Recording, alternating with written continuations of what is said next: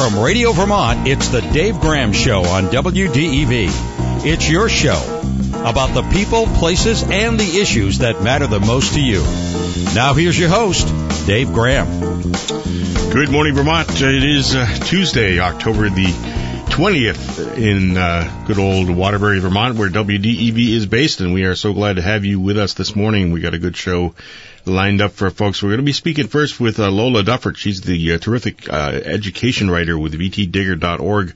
And uh, Lola has been covering the heck out of our schools this fall. Uh, the schools, of course, grappling with this coronavirus crisis, trying to figure out how much in, in classroom learning they can do and how much uh, they have to have kids at home all that sort of stuff. Uh, and we're going to get caught up with how the first oh, five or so weeks of the uh, school year, maybe six weeks now, of the school year have gone. Uh, Lola will be joining us just in a moment after I uh, tell you a little bit about uh, what else we have uh, coming up this morning.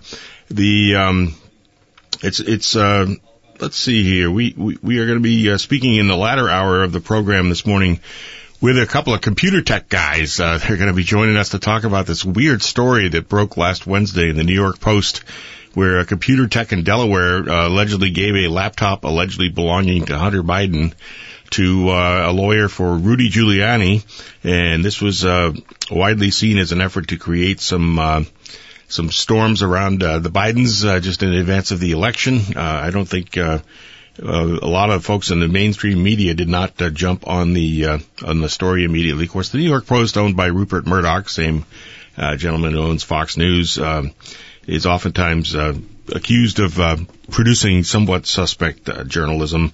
And this story certainly has had a lot of questions surrounding it. But the the underlying thing, if if in fact this computer tech gave Hunter Biden's machine to or the hard drive or even a copy of the hard drive there from, from uh, to uh, a lawyer for Rudy Giuliani. That really raises a lot of questions in my mind about uh, do uh, computer techs uh, actually uh, respect their clients' privacy and et cetera, and what are the rules there? Are there any sort of professional associations or other ethical codes and that sort of thing in this profession as there are in so many others. You know, teachers have uh, confidentiality surrounding students, lawyers around their clients. Uh, certainly, uh, people who uh, provide mental health services are not supposed to talk about what uh, they've been discussing in their appointments. On and on.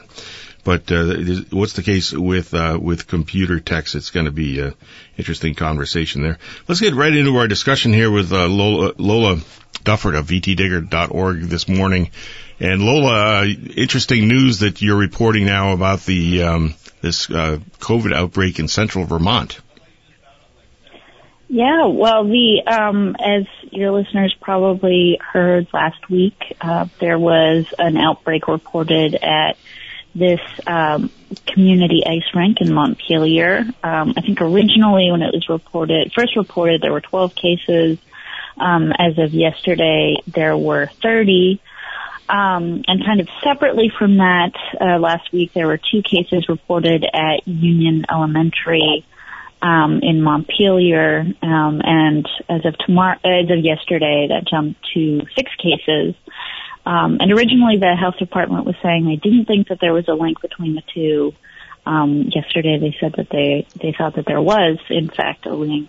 Uh, and we are expecting to hear an update from Commissioner Mark Levine um, today uh, at the governor's twice weekly press conference, so at 11 a.m. Yep, and I should go ahead and promote that. Uh, WDEV, of course, has been broadcasting these live since the inception of these uh, regular news conferences on the state's COVID-19 response, and uh, Governor Phil Scott, other top state officials, including Commissioner, Health Commissioner Dr. Mark Levine, and uh, several others have been prominent at these events, and uh, they're doing them Tuesdays and Fridays these days. Today, of course, being Tuesday, they will be uh, uh, holding one of these today. And uh, as we say in radio, don't touch that dial when you get to the end of the Dave Graham show here around 11 o'clock this morning you just uh, stay right where you are, and uh, we'll go over to live coverage of the uh, of the of the governor's twice weekly uh, news conference. And uh, so we're we're up to 30 now. And is it is it is it assumed or is it known that the two cases uh, reported at the Union Elementary School, right there in downtown Montpelier, um, are those uh, tied to the outbreak uh, uh, connected with the Central Vermont Memorial Civic Center, Lola? Um, yeah, so uh, as I um, just said the health department apparently does believe that there is some link, and we expect to hear more about that um, this Tuesday. And originally, they they had said that they did not think so, um, but apparently their thinking has changed on that. Hmm, that's uh, that's an interesting point because obviously that. I don't know. I, I'm trying to figure out the definition of uh, the people talk about this thing called community spread, and um, and is would that be an example of that, or uh, or are we? Um, is that something different? Do we know? Um, I, you know what? That that's a question for a health reporter or a health professional. Uh, yeah. Okay. My layman's understanding is that community spread is when you have it um, just in the community in general. I, w- I would imagine that if it was kind of contained to a an outbreak, uh, to, to like a cluster of cases that are all interrelated, that that would not necessarily be community spread. But again, this is a a layperson's understanding, so Yeah. um, Yep. um, people should. Yeah, I'm just speculating at this point. Sure. Um, well, I, I'm won- I'm wondering also. Um, you've had uh, several excellent stories about just kind of how things are going with education in the uh, in in this weird new school year of uh, in the COVID nineteen crisis, um, where folks are actually trying to do school. I mean, it was almost like last spring. There was uh, it was much more of a shut down feeling, whereas now it's much more of an opened up feeling, even though the COVID uh, cloud still very much hangs over the whole system. Uh, how, how are things going out there in a broad broad sense? Yeah. Well, um, and before I get to that, I'll just uh, I just thought I would note um, on the kind of transmission question that the the Union Elementary cases are interesting. Um, it, I- don't think we have seen that many cases in one school yet um, so far this year, which kind of speaks to you know so far it, it's been pretty good. We, we we have had cases in schools, but not that many, and the Union Elementary case. Um, According to state officials, seems to be the first instance of transmission within the K to 12 setting. So uh, before um, every other case that's been reported, we had a, a, a little over a dozen, I want to say, um, before the Union Elementary cases. Um, and in every instance, the state said that, you know, the, a person was infected outside the school that came to the school, and as far as they could tell, no one within the school was subsequently infected, which is great news for our mitigation me- measures. That means that, you know, what we had in place is working. Um, Union Elementary, according to the state, was the first instance that they could tell of someone was infected outside the school, but then came to the school and other people in the school were infected. So that is that is noteworthy. Um, Yeah, that is a change. Um, and and that is, is a change. and is it does it sort of make things um, more worrisome, or is there a uh, what's the sense there? Uh, well, I don't, I don't know, and we'll we'll be expecting to hear from the health department. Um, one one good thing is that so far, even the new cases at Union Elementary seem to be contained within one classroom. So at least uh, so far, we have not seen cases reported outside of this kind of pod structure, and that was one mitigation measure that was come up that schools came up with, which was that you know we'll create kind of self-contained um, quote unquote pods of students and staff that kind of interact together but not outside. So that if there is a case, at least it does not spread beyond uh, that, you know, that circle of people within the school. Um, and so far that seems to have worked at Union Elementary, although of course there could be further cases.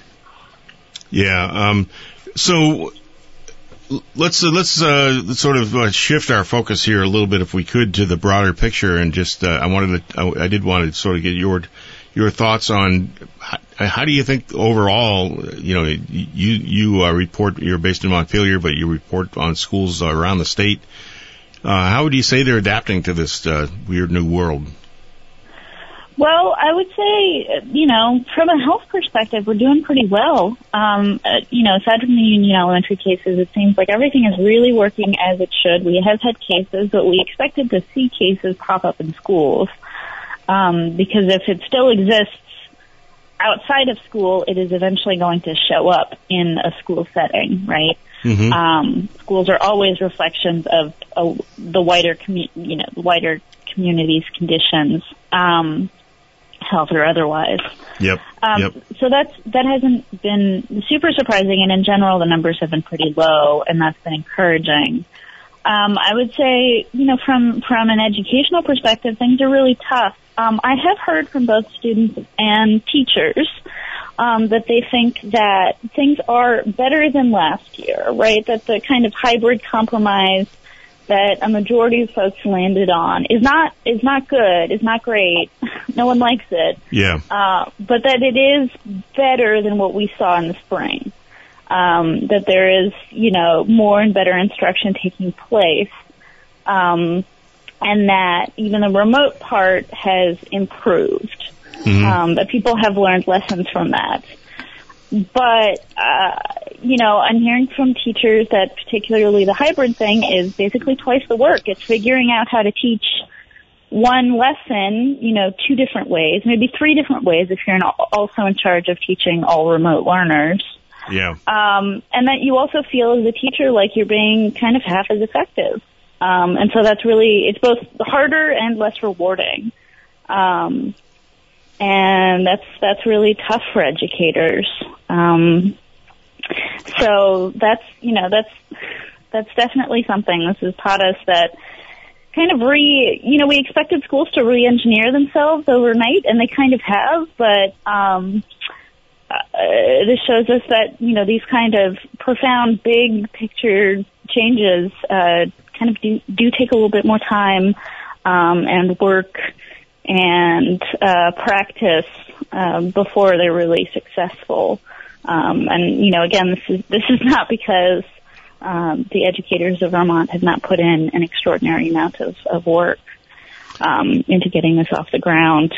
There has been a lot of, you know, particularly in the beginning, getting kind of remote work up and running um, was pretty bumpy, especially in some places. I mean, I, I covered one school district that um, didn't have access to remote learning for weeks and weeks into the beginning of the school year because um, the Vermont Virtual Learning Cooperative, which a lot of school districts were relying on, just got swamped with last minute, res- you know, requests Mhm. and was totally overwhelmed.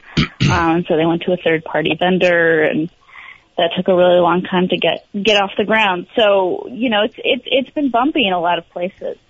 Yeah, that that does seem to be the case. I mean, it's not surprising at all because uh, uh, a school as an institution is a very complex organism, and all of a sudden you're asking it to uh, change a lot about what it does, and uh, in a big way. And so nobody should. I don't think anybody should be surprised that this is a bumpy road for folks. Uh, it wasn't uh, going to be a. There was no way it was going to be a a super smooth transition. But uh, one thing that I, you had a really interesting story uh, the other day about uh, teachers who are um, going door to door and sort of tracking down students who maybe haven't been showing up for Zoom meetings and and or uh, you know who have been maybe showing up for some but skipping a lot and that sort of thing and trying to connect with the students and uh, their families that way. Talk to us a little bit about that. How widespread a phenomenon is that in Vermont these days? Yeah, I don't know how widespread it is. Um, I would say that it is not. It is happening in different districts, and I kind of noticed it, it tended to be more rural, kind of smaller districts, which makes sense, right? Yeah. Because if you have more people available, you know, if you have a kind of lower student to staff ratio, um, although you also have a ton more ground to cover if you're if you're rural, like literally. Yep. Um, oh yeah, sure. yeah. um, it's just a little bit more feasible. So I did, I did kind of notice that, but uh, quite a few were doing this. Um, and you know, it looked different in different districts. Um, it wasn't always a teacher, although I talked to a preschool teacher that went, um, that was like, I, I think it'll be traumatic for my, you know, for the first day of school for these, you know, three and four year olds to be, you know, everyone's masked. Uh, mom and dad can't come into the classroom because, you know, there are no visitors allowed. And we have to cut down on, on congregation. And I'm just going to have to follow this masked stranger into a room. So she was like, my kids are going to be totally freaked out. So she went and did home visits with every one of her students before the first day of school. Um, and that was really successful. Um, also, it's it's been mainly something that um, educators have been doing to tackle absenteeism because yeah, a lot of kids aren't showing up for Zoom or showing up for Zoom classes very infrequently. Um, and in a lot of cases with counselors doing this, or, you know, I, I talked to one principal who was doing this, um, and I thought it was really interesting because this seems to be actually an example of something that will, could likely be kind of carried over post pandemic as just kind of a, a, you know, a really good practice that people, uh, kind of found in a time of crisis and yeah, yep. realized actually worked really well. Um, obviously, these are you know socially distanced home visits. People stay outside. Uh, they're masked. Mm-hmm. I talked to one counselor who was driving around Orange County um, looking for kids with a um, six foot long uh, wooden plank. Um, you know, he and he would uh, once he would you know get to a, a student's home, he'd put it on the on the ground to make sure that they were um, always at least six feet apart. Yeah, yeah. Um, before, uh, that was a really that, that was a very colorful and terrific detail you had in your story there. I said, "Wow, that's really that's pretty clever," and I think it's partly also designed. I mean, I, I wonder if there's a little humor there to uh, try to put people at ease and that kind of thing. Yeah, I mean it's a it's, it's a gimmick, um, yeah, and it's yeah. it, it is a gimmick that that is there to put you know people at ease. Um, and I think also just you know in, in moments like this, people people like um, I don't know, just uh, standardization and some sort of something that they can kind of rely on. Yeah. Um, yep. You know, yeah. it's it's it's one little piece of certainty. We are definitely six feet apart. yeah. Lola, I'm wondering. You were mentioning a moment ago the um, the sense of many teachers that they're working twice as hard and getting less than I don't know, getting half as much done or whatever with this hybrid learning. Uh, and I'm wondering, um, what do you think, or has anybody really produced any any solid uh, uh, estimation of what will the long term impact be on kids' educations? Are the kids who uh, maybe are sophomores in high school right now, when they graduate in a couple of years, will they have been well uh, as well educated as kids who graduated, say, in 2019? Well, no. um, they won't, um, and that's that's not you know anybody's fault. Um, but I, I I haven't heard one like a single teacher or administrator uh, or students say, "Oh yes, I'm I'm learning as much as I used to." Um, I I think that that's that's universal. That's that is across the country. I mean, there you know there have been studies, like kind of preliminary studies done, kind of estimating how much quote unquote you know uh, learning loss we are going to see. Um, yeah. So yeah, yeah. I mean, this this will dramatically kind of impact the amount of learning we're about. We're you know, kids are able to receive. Um, if there's a silver lining, it's that it, you know, at least like most everyone in the same is in the same boat.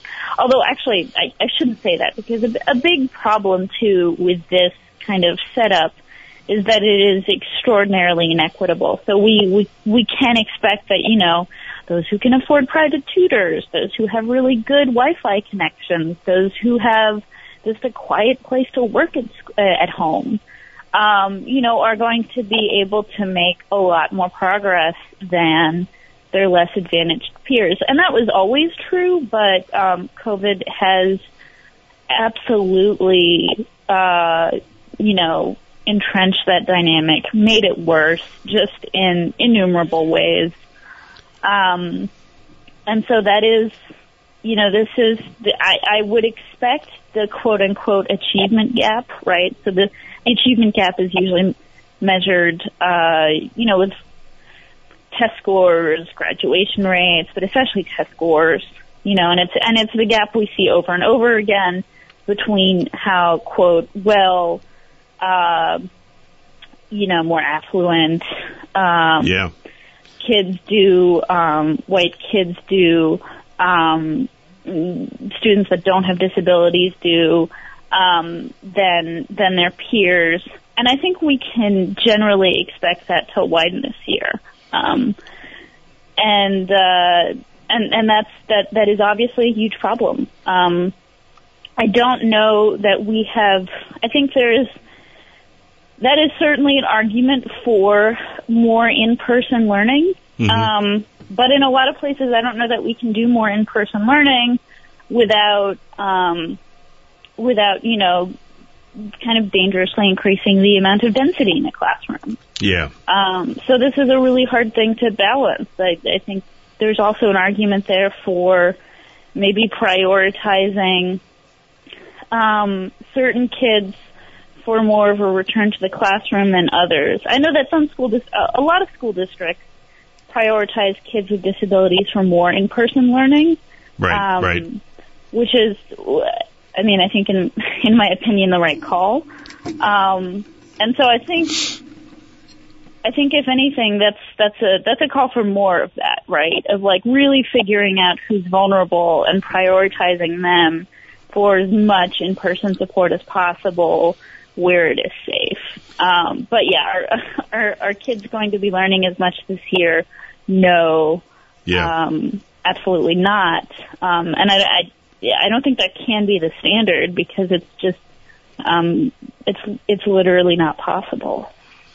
What, are there any districts in Vermont that have you know, have really made uh, strides or or you know sort of scored some success at all in trying to address the social inequities you were just talking about and how they show up in education? They've always shown up in education, but it seems like a lot of this stuff is really laid bare in this coronavirus crisis. That um, you know whatever inequities existed before seems maybe starker or even you know somewhat increased or exaggerated.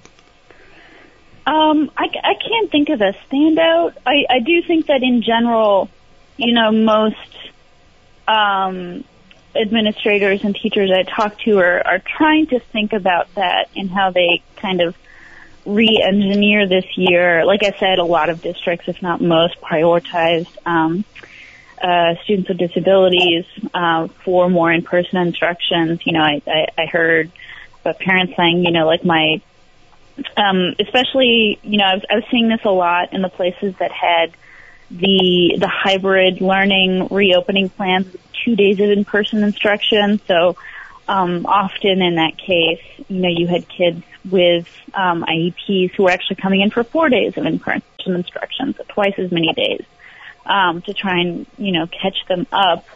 Um, although I haven't I haven't heard about that as much with, for example, kids on free and reduced lunch.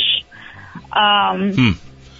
so Yeah, it- It's I- a uh, it, it, a lot of problems to solve, which uh, we're going to get you back on our program from time to time to fill us in on how it's going out there. Lola Duffort, I really appreciate your help understanding these education issues. Thanks so much for joining us this morning.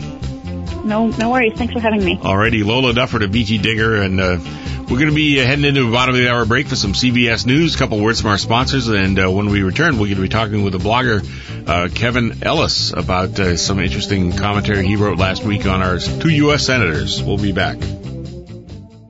Exciting things are happening in Warren Village. The Pitcher Inn and Warren store are under new management. Upgrades and improvements are in the works, maintaining the ambiance and character while breathing new energy and resources into these iconic properties.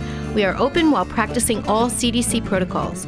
Come for lunch at our Rockin' Deli and see for yourself what the buzz is all about. Both businesses are hiring, especially seeking fine dining room staff and sales associates for our boutique. Still fun, funky, and friendly, but better than ever. Open daily on Main Street, Warren Village. It's the Dave Graham Show on WDEV FM and AM. We are back. Uh, thanks for staying with us into the second hour of our broadcast this uh, this Tuesday morning, October the twentieth, uh, twenty twenty. Uh, two weeks from today, November third. I don't know if anybody has a sort of a little tickler in their brain saying, "What is November third again?" Oh yeah, it's that thing we call Election Day. Of course, these days we have uh, more like election season. If you want, if you're so moved to vote today, go ahead, knock yourselves out. You got the mail-in ballot. Go ahead and fill it out. Get it back down to your town or city clerk, or put it in the mail. I think they've. Uh, I've seen starting to see recommendations that if you wanted to do uh, the postal situation, uh, best to get it in the mail by the end of the week. This week gives them all the time in the world to uh, get that delivered uh, down to your uh, city and town clerk's office, so it can be counted on, on November third. Very, very important there, folks. And obviously, this election is drawing a lot of attention. Hey, uh, one of the uh, possible outcomes of this election, people are starting to speculate that pr- there's a chance that the Democratic Party might take control of the U.S. Senate. and uh, that could have a big impact on a couple people we know by the name of uh, Patrick Leahy and Bernie Sanders. They are Vermont's two U.S. senators, and here to discuss all of this with us is uh, a, a person who's uh, got a, a burgeoning blog out there on uh, Vermont and national issues. Uh, former Burlington Free Press reporter who went on uh, to a successful career lobbying at the State House for a variety of clients, and uh, now he's blogging. And his name is Kevin Ellis, and he's been a guest on the Dave Graham Show two, three times before. We really appreciate his insights, and I believe he's on the phone with us. Good morning, Kevin. Thanks for joining me. Good morning, David. So uh, your blog last week was talking about uh, just what uh, what things might look like for uh, for Patrick Leahy and uh, and Bernie Sanders. Tell us uh, what you found as you looked into this. Well, Dave, it, if if the in the coming election, if the Democrats were to take over the United States Senate, of, as everyone knows, that means that the party in control changes. Yep. And so you'd see Chuck Schumer to be the majority leader, but you would what would, you would see is that Senator Leahy and Sanders would immediately become chairs of, of very powerful committees. So uh, Leahy's made it clear he would like to chair the Senate Appropriations Committee. Mm-hmm. Uh, I haven't seen Bernie talk much about this, but Bernie is the ranking member of the Senate Budget Committee, uh, which is not all that powerful, but it it is influential in lots of ways. Uh, so, it basically, two Vermonters, if the Senate were to go Democratic, two Vermonters would pretty much control how the how federal all federal dollars are spent. Wow. As I point out, that's the that's the Pentagon. That's everything from the Pentagon to public broadcasting to the National Endowment for the Arts to the CIA to to everything, the State Department, uh, every anything, you know, transportation funds, roads and bridges. So all of that would go through the Senate Appropriations Committee uh, and the Budget Committee. So it gives uh, it gives Vermonters a huge voice, and it gives Leahy and Sanders a huge amount of power in terms of how federal money is spent. Have they been saying much about this? Have either of them uh, been talking up their their possible uh, futures here? Not really. I mean, I I actually had a conversation with Senator Leahy uh, recently, um, but about about some of this. You know, he could also chair the Senate Judiciary Committee. He has lots of choices. Mm-hmm. Um, he has chaired the Senate Judiciary Committee in the past, and that puts him as I point out in the blog, it puts him on television a lot because of the Supreme Court issues. Yep. Um, but he's, I think, I think Senator Leahy has kind of been there, done that with the Judiciary Committee, um, and he, he, I think he would stay on the Judiciary Committee uh, where he is now, and so he'd have a major voice in the judgeship issues. But I think the chair of the Appropriations Committee is a kind of a career uh, crowning uh, position that uh, that he'd really like. Yeah, comes with a huge huge amount of power. That is a that, that's a pretty uh, pretty amazing uh, possibility there. I mean, obviously we shouldn't uh, what is it uh, count our chickens before they hatch or whatever. But uh, what are we re- what are we hearing? What are you? I mean, are you following the national polls and are we getting indications as to whether the Democrats have a good chance of, t- of taking the Senate or uh, is it a long shot, or where are we now in all that? I think I think I do follow the polls, and I think uh, it's a 50-50 proposition at the moment. Mm-hmm. And it, and with Biden uh, leading in polls, uh, and again, you're right. We shouldn't trust polls. We trusted them in 2016. Everything was wrong. Uh, so, but but that doesn't mean you can't look at them. And it's pretty clear that that uh, in states like Maine, Colorado, Montana, Arizona, um, I, I believe I believe Democrats have to flip three states Democratic to take over the Senate, and if that and if that happens, uh, Leahy and Sanders are suddenly uh, chairs of committees. So yeah, uh, and it's and that's fairly likely. Um, you know, if if Maine, Colorado, and Arizona go Democratic, and it looks like they're going to, um, then that that eventuality is going to happen. Yep, and um, well, I, you know, again, we'll 50-50 right now, but I uh, I suspect that the uh, that'll be a closely watched uh, situation for sure nationwide. Um, Kevin, I, you know, I wonder your your sense of. Um, let's let's talk a little bit about the overall trajectory of this campaign right now. Um, and uh, you know, I was just reading in the Washington Post this morning that uh, uh, the president seems to be in a fairly uh, in a fairly desperate situation where he's doing a lot of scattershot stuff. Um, is he uh, does he have the the what what it might take to really turn this thing around at this point? I mean, it does look like he's he is uh, not doing well in the polls, but uh, what um, what can he do? Well, he's just trashed uh, Anthony Fauci, and now he's on Fox, uh, sort of trashing him again, calling him a Democrat. Mm-hmm. Um, so, uh, you know, Trump is the kind of guy who never misses an opportunity to miss an opportunity, but, but, uh, you know, that is who he is. It's pretty clear that he's not going to change who he is. Um, it's not, he's not suddenly going to show up at the next debate polite and professional. Uh, that's not how he got where he got. So he's going to continue to be exactly who he is, and his supporters admire him for that. Uh, all the all the baggage be damned. They they believe that he's a guy who tells it like it is, and he's an outsider who's going to drain the swamp. So, you know, in I mean, I've been watching this for 30 years, and our my uh, I learned this from an from an old mentor of mine who said a dead Republican gets 40 percent uh, in a place in a place like Vermont. So, you know, I don't know whether this election means that this is a Biden landslide where Trump, you know, gets only the people who really believe in him. Uh, or whether, like 2016, there's a there's a there's an unseen uh, block of voters out there that aren't showing up in polls that are truly passionate for the president. Mm-hmm.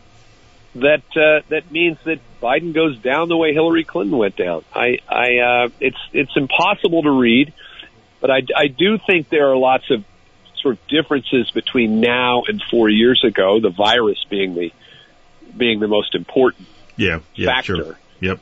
So anyway. Well, one of the uh, one of the questions I've had about this also, and I, and I, I I'm surprised I'm we're not really see, hearing more discussion of this, uh, but um, I think there's a lot of resentment among among Trump's core supporters of. Uh, you know, they, they, they bash the media all the time. And so when pollsters come around and say, hi, I'm doing a poll for the Washington Post or the New York Times or CBS or whatever, um, how big is the phenomenon possibly of uh, the respondent to the poll basically just sort of playing games and oh yeah I'm voting for Biden and then you know muttering to him or herself in the background yeah right you know. Um, yeah. et cetera. I mean is that a factor? And, and if so how do pollsters uh, kind of counterweigh that? I don't know that they and it's I think it's a real issue. Uh, I think people's, I think Trump's voters are really, really passionate, and voters on the far left are not passionate. Um, so I, I think the the passion factor is on Trump's side. The passion factor on the Democratic side is all of, is anti-Trump. It's not it's not so much pro Biden, but it's anti-Trump. I do think I would say this: unlike Hillary Clinton, who who was weighed down by baggage that was made produced over decades.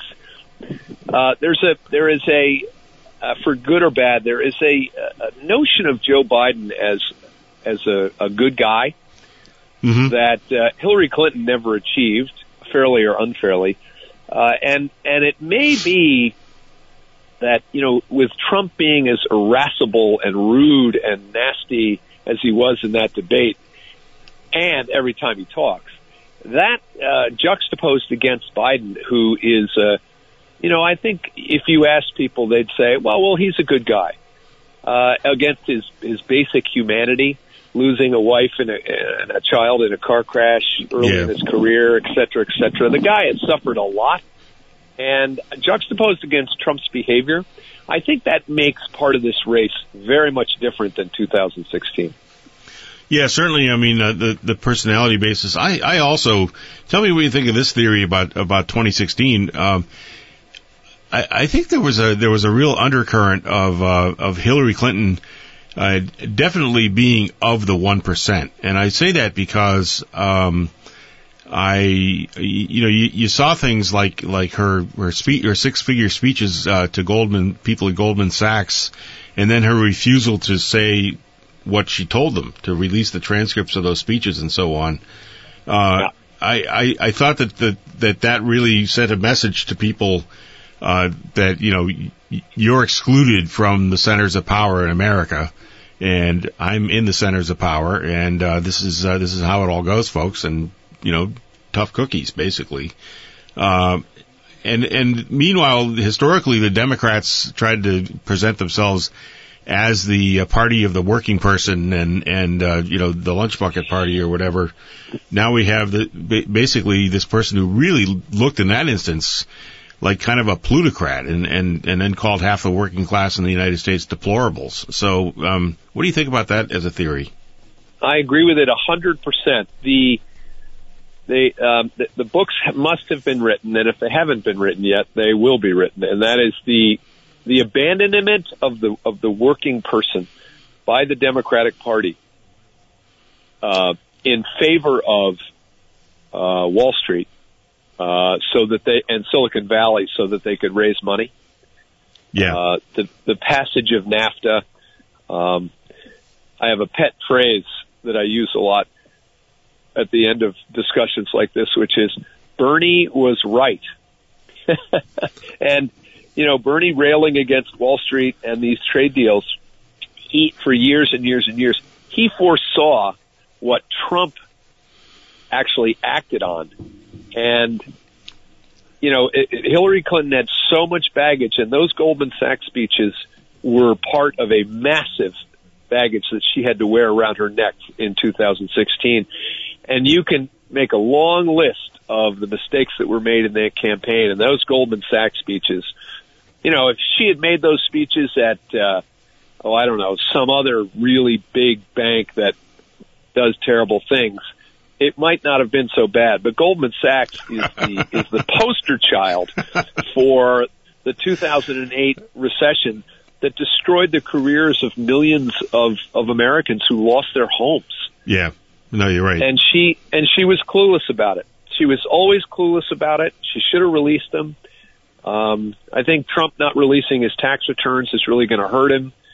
Um, I actually I, think I just, less so. I, I think less so than with uh, with Clinton because with, with Clinton's refusal to release the speeches actually was more of a of an anomaly in the overall picture people have of the Democratic Party than Trump's refusal to, to release his tax returns. I mean, everybody knows Trump is a rich guy who does all sorts of stuff behind the scenes that he doesn't want people to know about. I mean, that's sort of the part of the package. Baked in right? Yeah, it's, it's part it's part of the package. You're exactly right. In the case of the the Goldman Sachs speeches with Hillary Clinton, you know that was more of an anomaly against the you know the background of, and certainly then her failure to go to Michigan and Wisconsin and so on just says to those lunch bucket people out there, we really don't care about you. We we just don't have any time for you. And uh, yeah.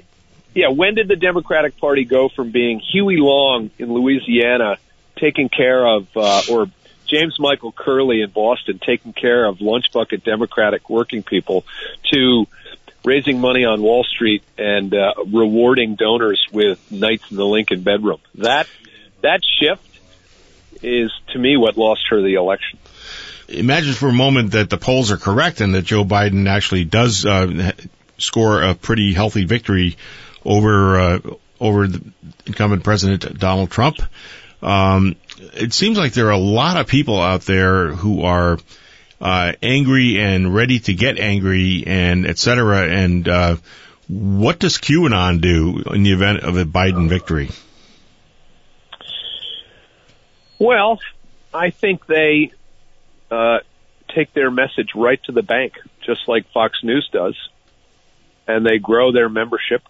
Uh, I mean, uh, a, a Biden victory means that Democrats will be in control of the country. Mm-hmm. And, and that allows all these right wing organizations to raise money by telling by telling their members and prospective members that the world's coming to an end, that Biden is a pedophile who's going to, uh, you know, and and and hordes of criminals are going to break into your house, and uh, when in fact, you know, Biden is.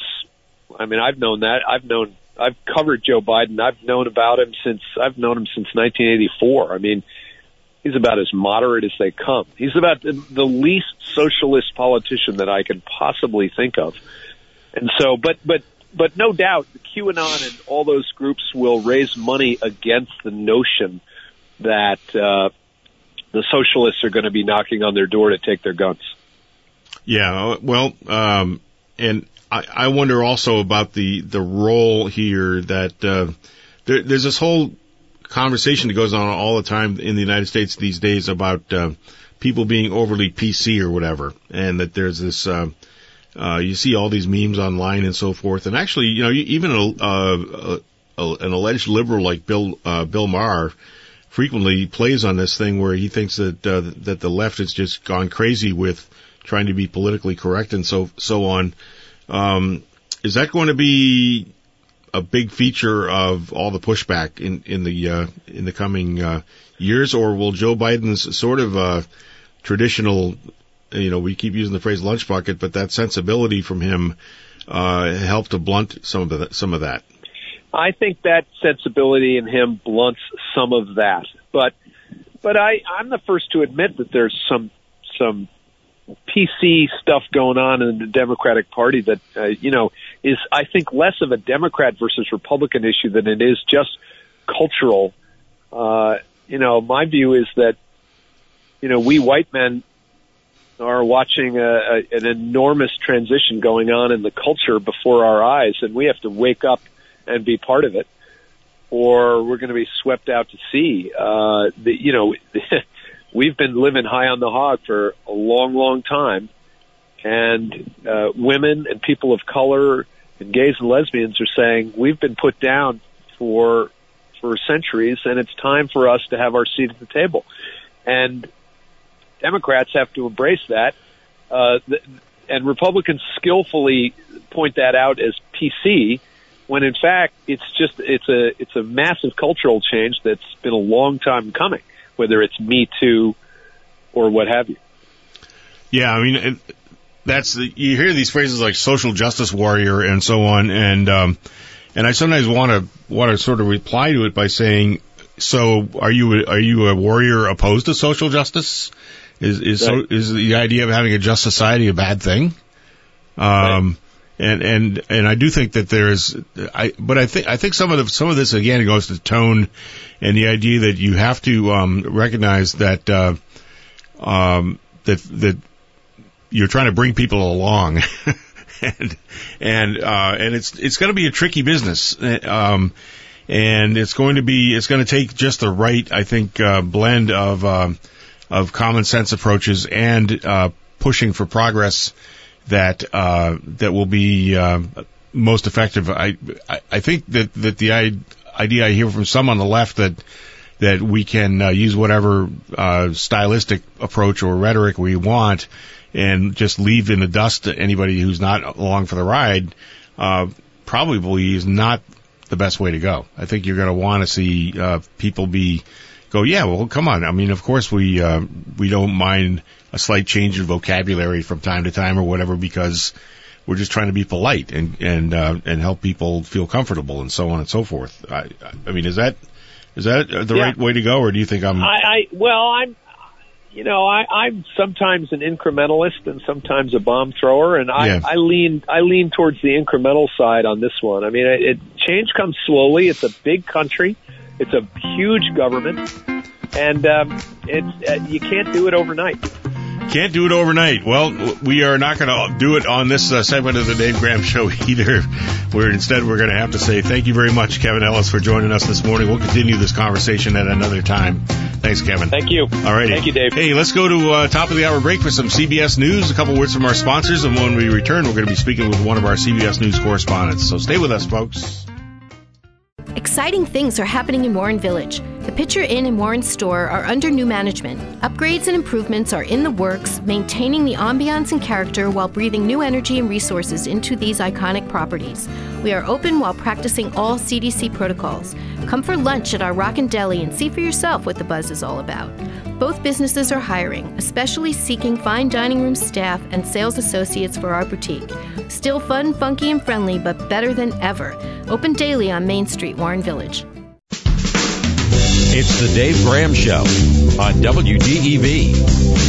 Thanks for staying with us into the second hour of our program on this Tuesday morning, October the 20th. And, uh, we uh, love to uh, chat with our uh, CBS News correspondents uh, individually at the uh, just after the CBS News at the mid-show break here, and I believe we're going to be speaking with Pam Falk. And uh, is she on the line right now? yes, hi Dave. Hey Pam, how are you doing?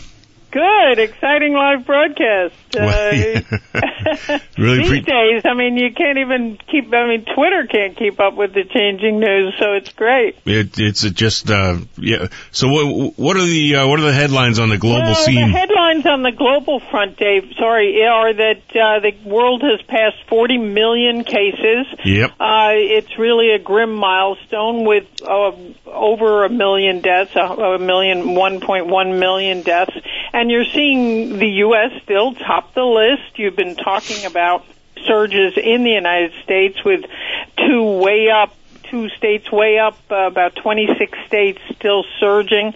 Uh, but uh, on the global list, it's the U.S., India, Brazil, um, Russia are topping the list, but you're seeing the European nations also with a major with major surges. Um, Ireland will be the first European Union country to return to an entire lockdown. Hmm. Uh, the prime minister said that the nationwide stay-at-home order is in effect. Schools are staying open, but um, only essential workers can go uh, to work. Bars and restaurants are limited to takeaway or delivery, takeout. Uh, everyone in the country is being asked to stay at home, and this is coming, as you mentioned, as in the United States. There's uh, the same issue. And this, all of it is coming when there's a triple hit. There's COVID, there's climate change, there's a severe global recession, and they're all related uh, in large part to COVID-19. Now, the IMF said this week that the world pandemic related recession will shrink the entire world economy by 4.5% in 2020. So uh, that's the worst since the Great Depression. So uh, the combination of all of it and storms hitting con- hitting U.S. states and hitting uh, international areas that can't afford it makes coronavirus um, response much much more difficult. So in the United States, eight million more people have have slipped into poverty, and um, we saw that the uh, food banks are are now in need in the United States, so that um, the Feeding America Food Bank organization said eight billion, not million, billion meals uh, will be short uh, in the coming year, and um, and that uh, jobless claims are obviously up. So that is is much worse on the global scale. Uh, 270 million people uh, don't know where their next meal is coming from. So it's uh, it's it's it is the perfect storm. Yeah, it's really a bad scene out the, out there. There, one if there's one silver lining, uh, someone told me the other day that it looked like at least in some places, and I wanted to ask kind of what the world worldwide report is on this. Uh, that the death rate from coronavirus, the actual mortality from this disease, seems to be on the decline. Do you know about that? Yes, they they have looked. I mean, now you know the more numbers they get, the more they can get recoveries. Um, the global death rate is as the numbers of the cases go up, the the percentage of global deaths are going down doesn't necessarily mean that global deaths are going down. My doctor experts tell me, yeah. Uh, but um, and that may get worse with with countries not being able to deal with surges. In other words, not enough beds, not enough food, not enough supplies. But with 40 million uh, cases and 1 million deaths, uh, you see a lot more recovery than you did before. Is is there any any specific reason for that? Are therapies coming along that are that are found to be helpful, or is it really just a matter? No, there's still nothing. I mean, you know, there's uh, they, they are working on the vaccine, 170 different vaccines. Uh, pre- I think I mentioned President Putin uh, offered uh, Russia's first vac. uh, You know, they touted as the first vaccine out, offered it to UN staff, but no one at my end is standing in line for it. But um, uh, the uh, the the UN is coordinating. Uh, it's called the COVAX program, and they're trying to coordinate all the vaccines. Now, each country would give their people the vaccines first. Needless to say, but it shares information, patents, everything else, so that as countries are able to sell vaccines, they're able to um, sell them around the world. And so that doesn't answer your question, but it is an important a- a- aspect. The U.S. has not joined this program. Um, but um, most other countries have, and so the idea is to is to get the best information of vaccines out there. Now that said, um, the reason for less deaths is that the world is trying to get more PPE, more protective equipment, and more information out there about about masks and about hand washing, and that has uh, made sure, or at least helped, the fact that the heavy loads of the virus are not being passed on, so people have lesser cases. That's what the doctors seem to think why the death rate has gone down. Uh, but it's um, it's pretty amazing how much uh, the the food programs and everything else are trying to get in there because that's what's also key. I mean, if you, people have coronavirus and all of a sudden they're not working, uh, the family needs food. Uh, Yeah. So because mothers, fathers, and kids work in around the world in developing countries, and so what you saw was the uh, World Food Program got the Pulitzer Prize. Um, and the World Food Program is an interesting uh, UN agency. It's um, funded by voluntary uh, donations, so they're trying to get a lot more money. But they buy from American farmers as well as farmers around the world, and they distribute around the world. Um, uh, to uh, countries where, as as as the head said, 270 million people are living hand to mouth. So uh, I think it's the combination of the world coming together to try to get. Um, the resources needed for really poor countries to deal with coronavirus is why there's a lower death rate, is what I've been told. When you look at the sort of three uh, leaders, and I put leaders in quotation marks because uh, it's not a it's a dubious distinction, but in the coronavirus right now, which are the U.S., uh, Brazil, and India. Uh, Right. You know, historically, certainly uh, Brazil and India have been poorer countries than the U.S. Um, how are how are Brazil and India doing in combating the coronavirus related to the U.S.? Is, are they uh, are they really ha- having a greater struggle? One would think so, just by sort of where they stood historically. You think so? I mean, the numbers are obviously lower. In India is about seven million cases. Brazil is about five million cases. U.S. is over eight million cases. So um, per capita. Um, it's it's uh, it's low it's lower in the United States, but the point is that the numbers are really high in the United States. So Canada, for example, Dave just closed the borders again to the United States, saying we can't afford to have infection from the United States. So it is sort of I mean everyone around the world, diplomats have uh, continue to ask me at the United Nations, why is the most developed country, the only superpower left in the world, um, being more hit than everybody else. I mean, don't you have resources? Don't you have uh, remedies? Don't you have any kind of things? Um, you know, the president gets up and says he, you know, he took remdesivir and he's he's cured. Why is the United States so heavily hit? Um, and no one really has the answer except that it it it just may have been mismanaged from the beginning. Uh, we hear from Dr. Fauci, who's under fire as well. Yeah. Um, these days. So, uh, but India has come around to a very, very proactive Modi. The uh, Narendra Modi has come around to a very proactive. Um, public service campaign to make sure that people don't wash their hands in public water, that they uh, use soap. Uh, Brazil with Bolsonaro, uh, Bolsonaro who also got coronavirus. Yeah. Uh, both U.S. and Brazil, the leaders got coronavirus. So. Um, they're they're pretty active. Brazil is in um, uh, reversing uh, both pass. So uh, being very flip about it. So uh, Yeah. they, they're starting to turn the tide, but um, it's it's those are three that are really high. Yeah, it, it is. And, and what is the what is the thinking internationally when people see something like President Trump really showing a lot of disrespect for his infectious disease expert Anthony Fauci? Uh, wh- what, how do international health leaders regard that? Well, they sort of roll their eyes. Um, eh, they a lot of countries come from places that aren't democracies, so they sort of look at the U.S. as coming around to their side.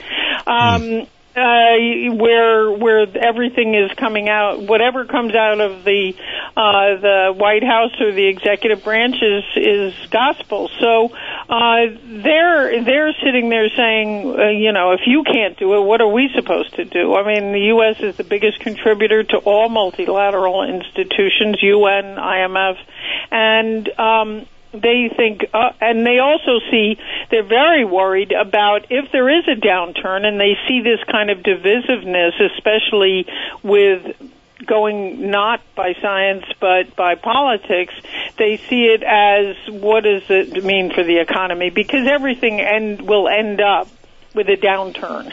Because in the end uh, the markets uh, respond to the way people see things. And and the more coronavirus surges in the United States the more the economy is starting to tank.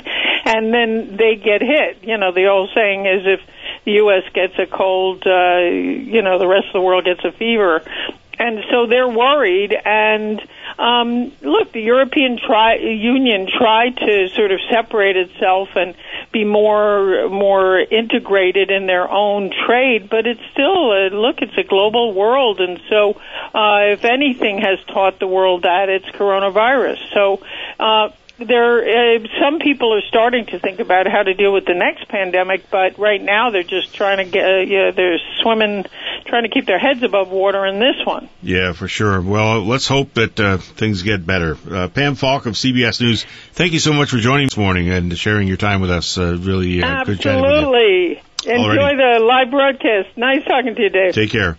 The um, questions about uh, computer technology have come to the fore recently because last week uh, the big story in the New York Post has since been. Uh, I guess uh, the best phrase to describe it is all but debunked. I, I don't know, or maybe completely debunked. Uh, a lot of questions have been raised about it, including the fact that the uh, reporter assigned to work on the story wanted to take his byline off it. And I, I've worked in newsrooms before, and I know that that is a really tough decision on the part of a reporter, and it's basically a reporter's non-endorsement of uh, what the story is uh, is saying.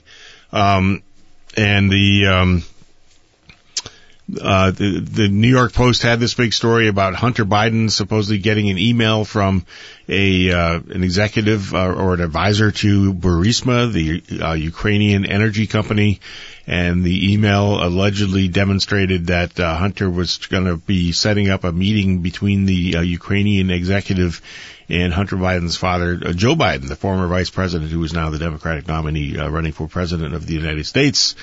And so, you know, the, it raises the whole specter of influence peddling and all that sort of thing. If true, uh, turns out there's a lot of questions around the uh, the underlying story here, including uh, the fact that uh, it came to the New York Post via uh, Rudy Giuliani, who is a lawyer for President Trump and who has uh, a lot of stories have come out in the media over the past week or so, and even earlier, indicating that Mr. Giuliani has been working fairly closely with uh, people tied to Russian intelligence over in the Ukraine. So, uh, and we know the Russians have uh, have a habit of trying to interfere in our, in our elections in uh, no small way by uh, uh, spewing disinformation out there, getting bad stories out there that aren't really very solid, uh, that raise um, raise negative uh, views and opinions about certain politicians. Of course, in this case, this is uh, Joe Biden because he is he is uh, running opposed to the uh,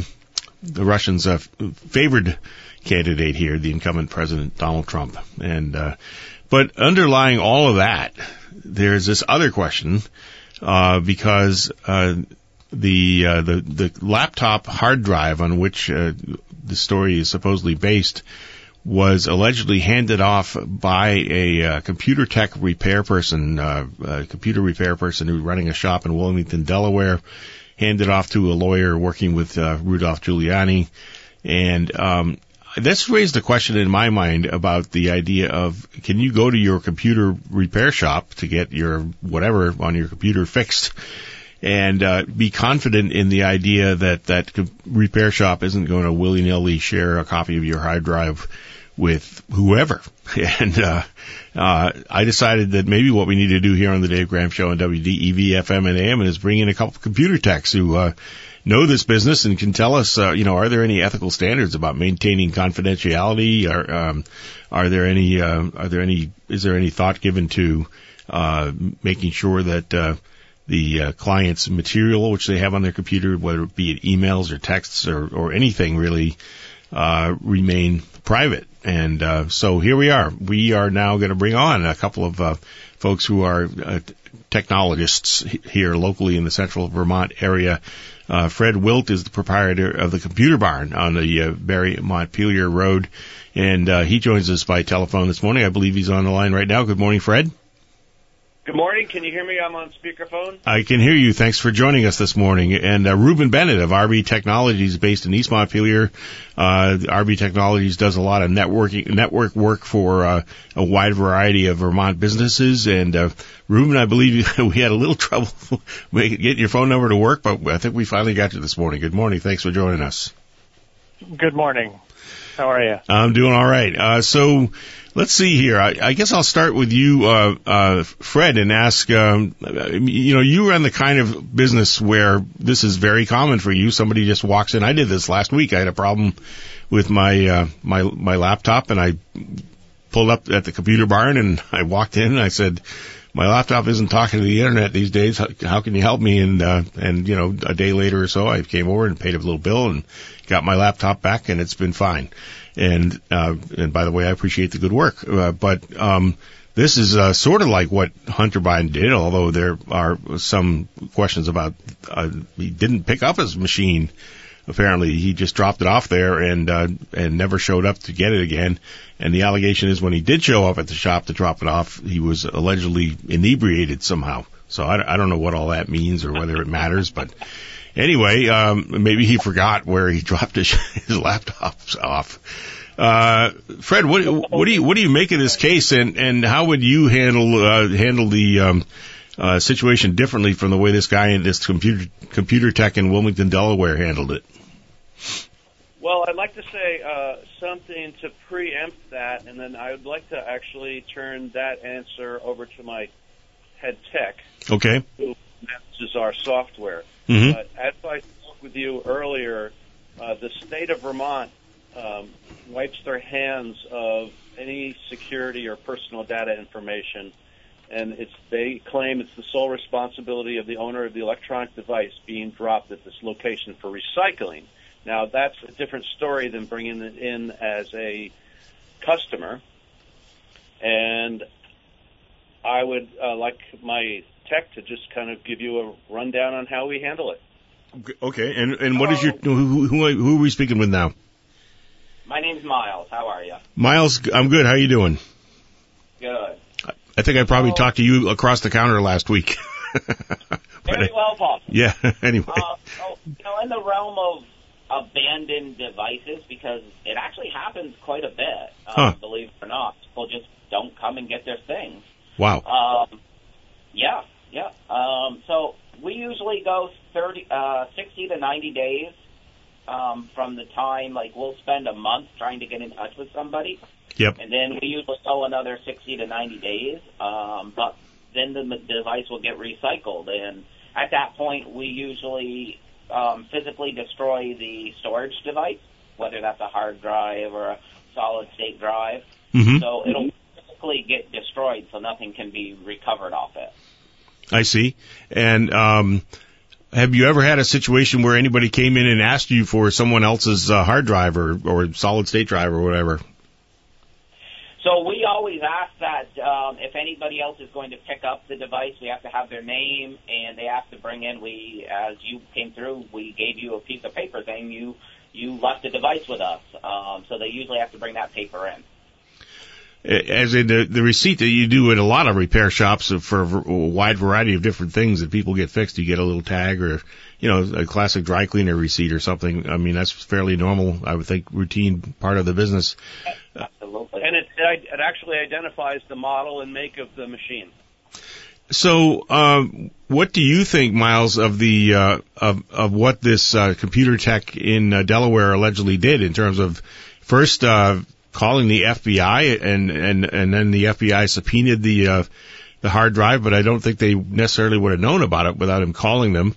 And then secondly, um, having a um, having a uh, uh, this other instance where this lawyer comes into the shop and says, "Hi, I'd like to get a copy of this hard drive off of Hunter Biden's uh, device," and I guess the answer was, "Sure, here you go."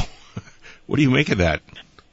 I, I mean, for us, we we wouldn't have even known the email was there because our standard practice is is we don't look at any data or anything. We only go in there for the point of whatever the the problem is. Yeah, yeah. So if you come in and say you can't connect to the internet, we're going to check network settings and things like that, but we're not going to open your email program up because we have no reason to be in there. And you know, with a code of ethics and everything, we keep our contact as small as we can to achieve the job requested. So, if you know, if you came in saying you can't connect or something, I don't know why somebody would be checking email. Of course, we can't even check your emails because we don't have your login. Right. We don't take that information. Yeah, I mean that's I, I guess that's uh, part of a uh, uh, some protection there. And I mean, do you, are there ways that uh, that um, the FBI could have gotten into that email uh, without the password. Of course. Of course. The, the, the government can do anything it wants. Uh, Rubin Bennett, um, I, I, was talking to you yesterday, uh, RB Technologies, and um, we just have a couple of minutes to go before the bottom of the hour break, and I want to talk about this more after the break. But uh, the question came up. Uh, I, I was asking you whether people who are working in in uh, information technology have any kind of an ethics code that governs, uh, you know, the confidentiality of client or customer data and that sort of thing? Uh, quick answer, yes or no? Uh, short answer, uh, we have a code, but it's uh, it's very informal and it's not enforced in any way. And um, Fred Wildt or, or Miles from uh, Computer Barn, um, you guys talk about an internal code there. Uh, nothing imposed from the outside, right? There's no professional association that says here's how you have to behave no, or anything. Imposed from the outside, but we do have a system in place internally.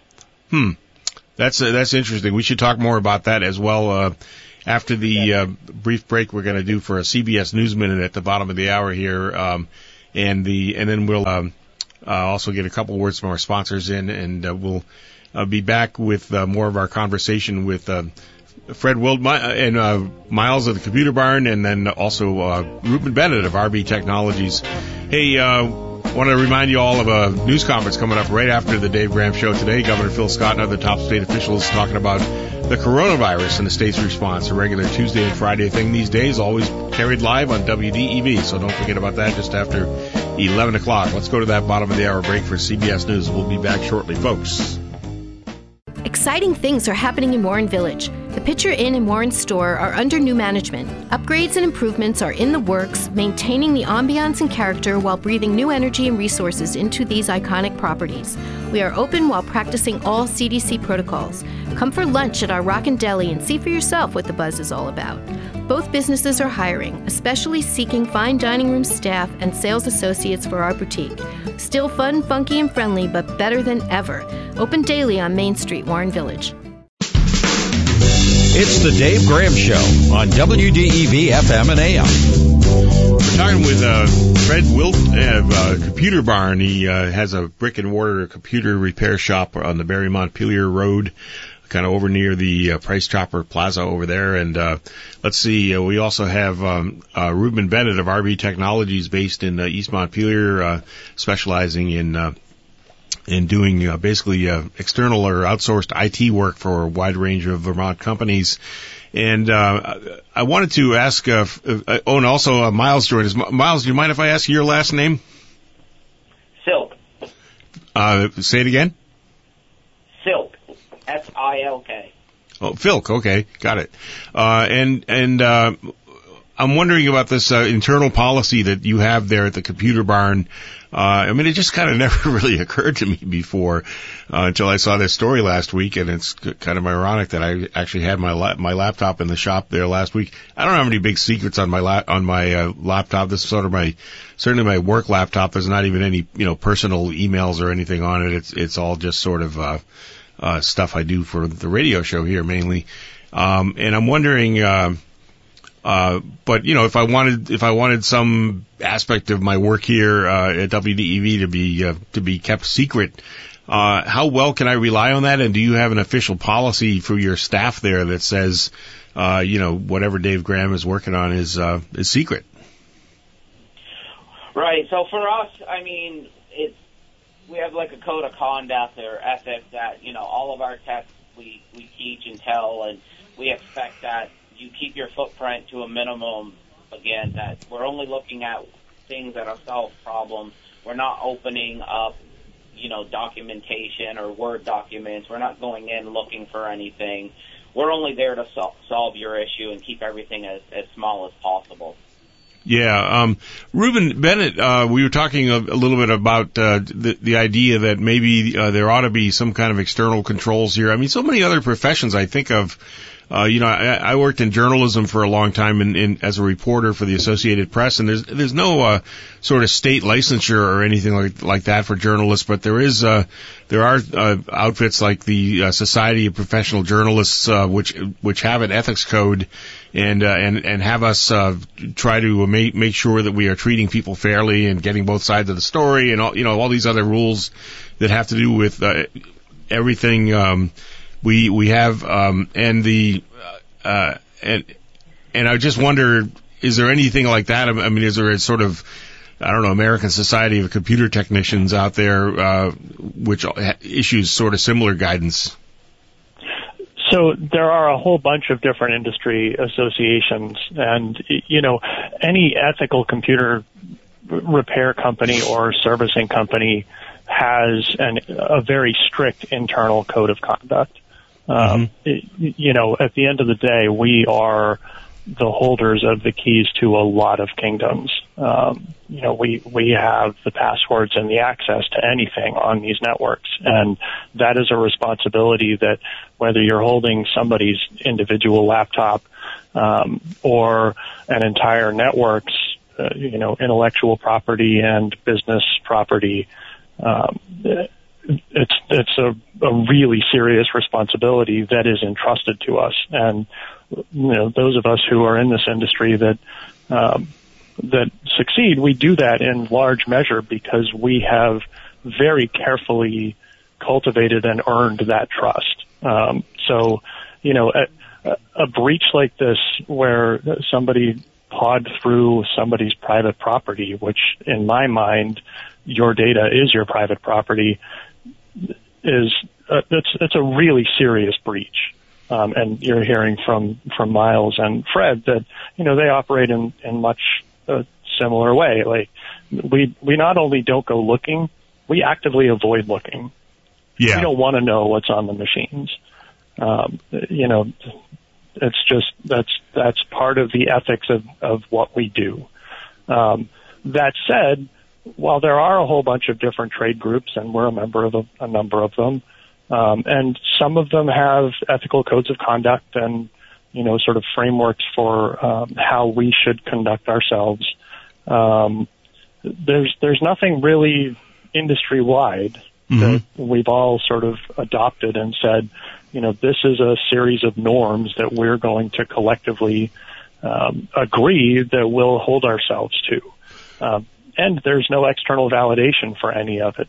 there are you know validations and norms for security and for um, data transport and transfer and um, a whole bunch of other things. But but in terms of the sort of base ethics of what we do, there's really not uh, there, there's no sort of external audits or um, quantification of what and how we operate. Right. Um, let's uh, let's bring in a listener who's on the line. Sam from Williston's calling in. Good morning, Sam.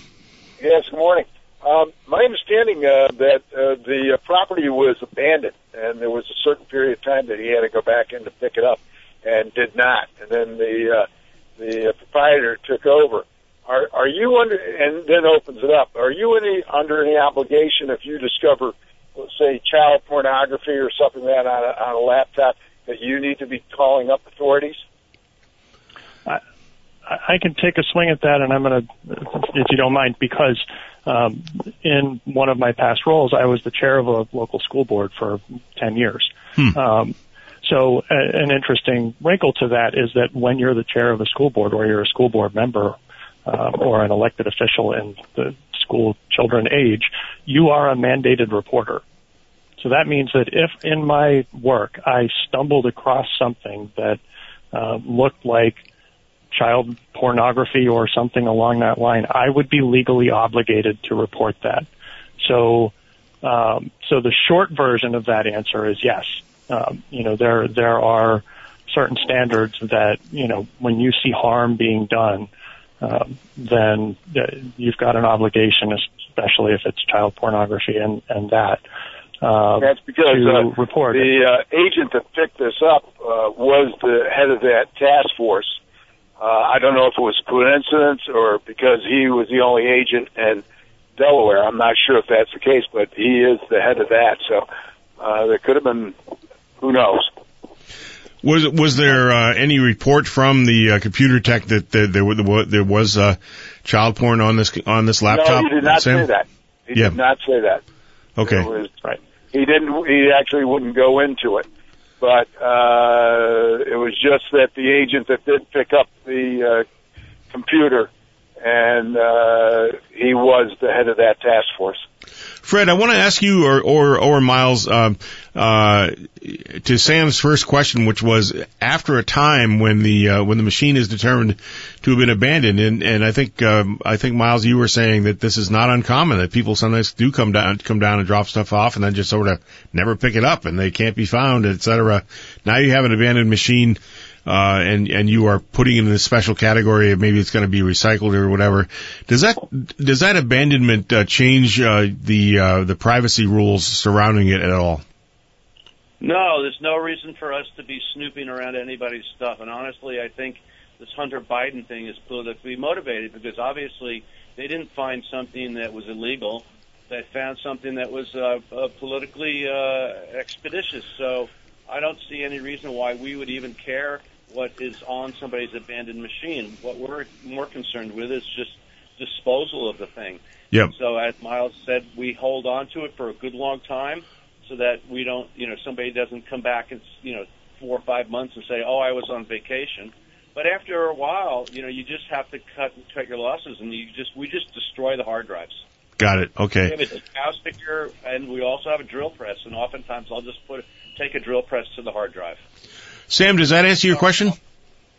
Uh, sure. I'm just saying. I'm just thinking. Uh, if there was a, the, the shoe on the other foot of him, the guy'd be a hero. What do you mean?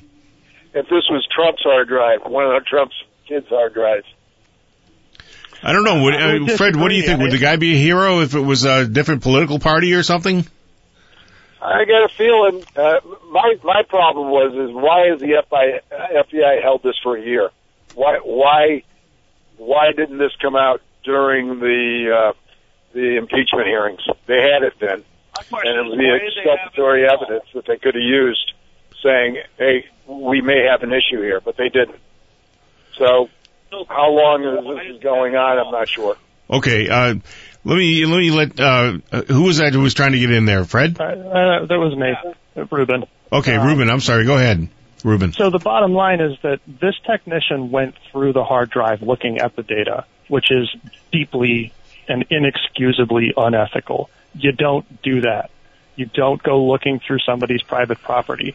And this actually speaks to a bigger issue, which is that the closest thing that we have privacy expectation here is the Computer Fraud and Abuse Act, which says you do not go looking in an unauthorized way for for data, including it sort of includes um, computer repair, but it's really broad and it's really non-specific.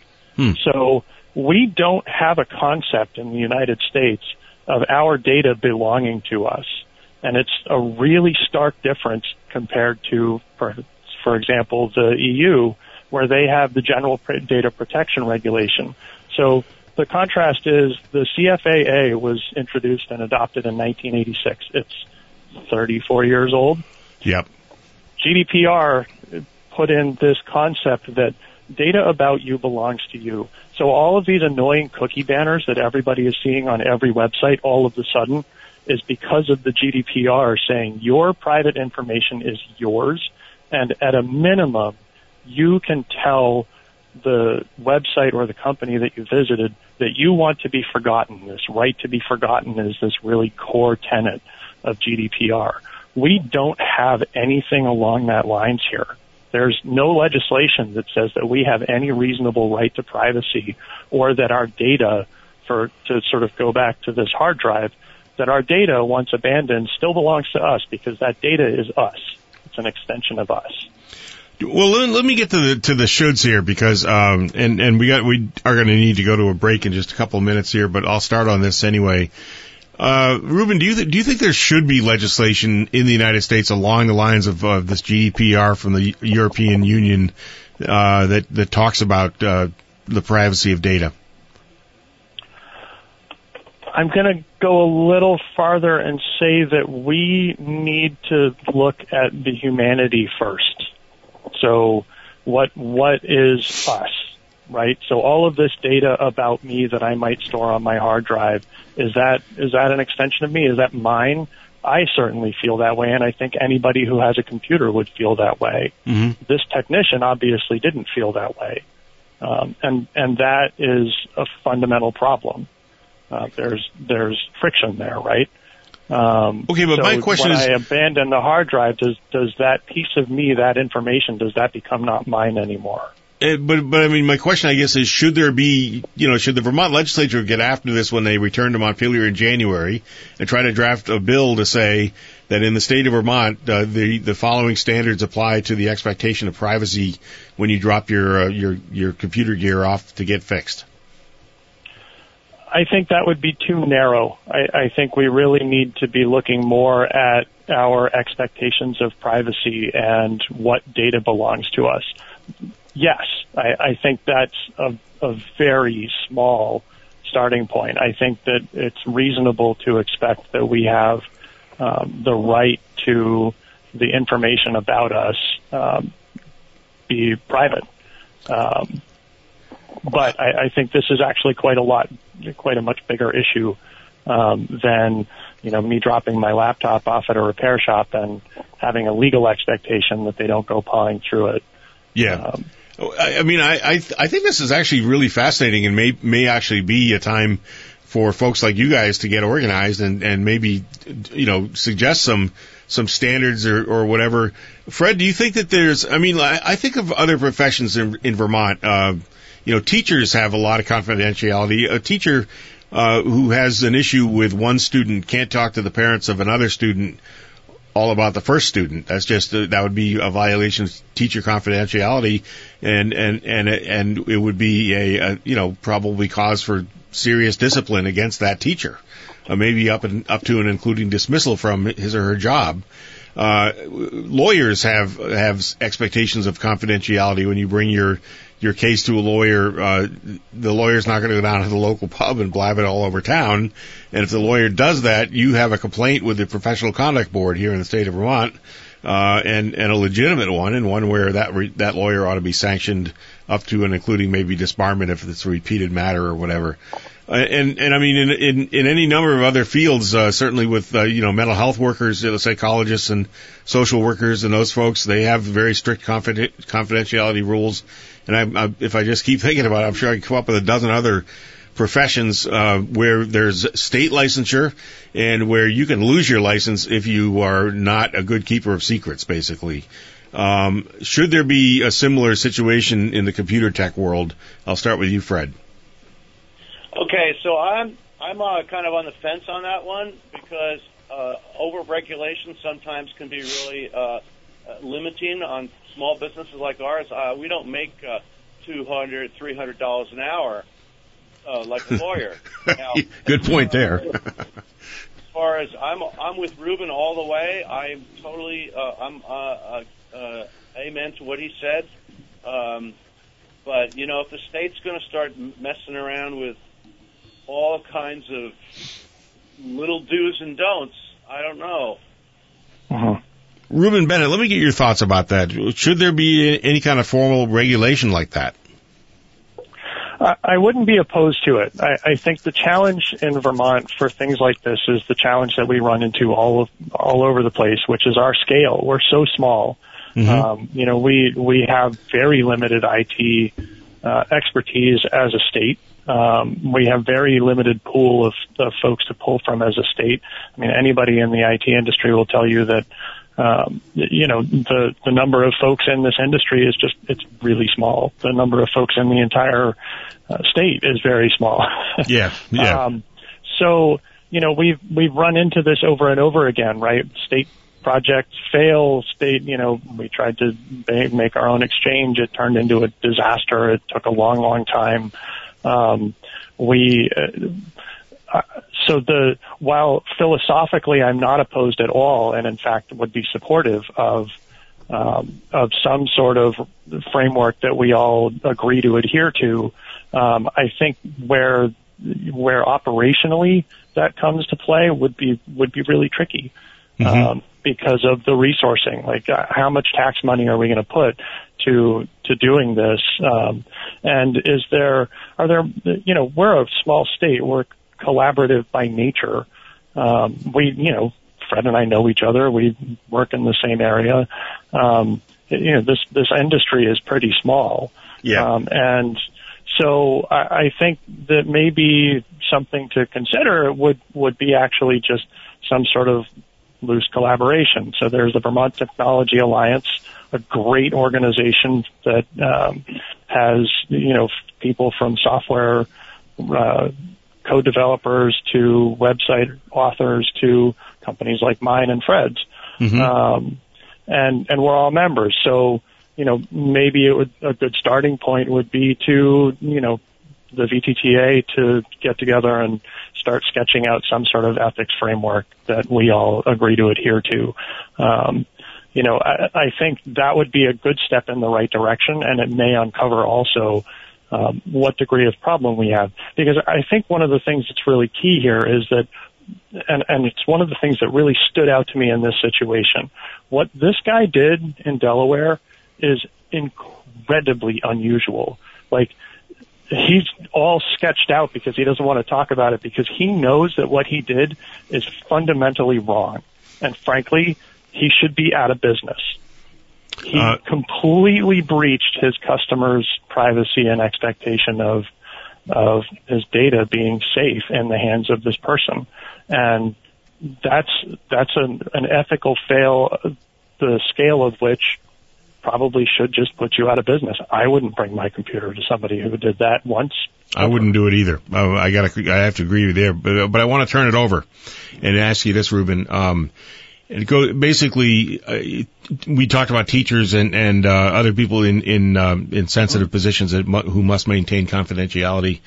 Uh, and, and they, uh, at the same time, many of them, inclu- including teachers and healthcare professionals and so on, are mandatory reporters, as we talked about. If they see instances of, say, child abuse or, or, or child sexual abuse, anything like that, they are required to, uh, to report these instances. Um, so, um, should that kind of standard apply in your industry as well?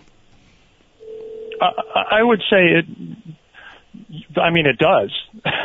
I mean, it was only Right, because like you I- only because I you were a school board member. But I mean, if you were if you weren't a school board member, then it doesn't, right? Or or how does that work? Uh, well, that's the slippery slope, isn't it? Yeah. Um, at the end of the day, uh, you know, if I saw mandated reporter or not, if I saw clear and present evidence uh, by mistake of uh, some horrible act being committed, I would have a, an, a moral obligation to do something about it. Yeah. And, Hey, you know, you know what? I hate to I, I hate to cut it off because we're just. I mean, this is really getting fascinating, but uh, we're about out of time, unfortunately. Uh, Fred Wildt, uh, Miles Silk, and uh, Rubin Bennett. Thank the three of you very much for joining us today. Excellent conversation. Maybe we can revisit it at some point. Hey, uh, that's about it for today's uh, edition of the Dave Graham Show here on WDEV FM and AM. Stay tuned for Governor Phil Scott's. Bi-weekly press conference on the coronavirus crisis and tune in again to our show tomorrow. Have a good afternoon, everyone.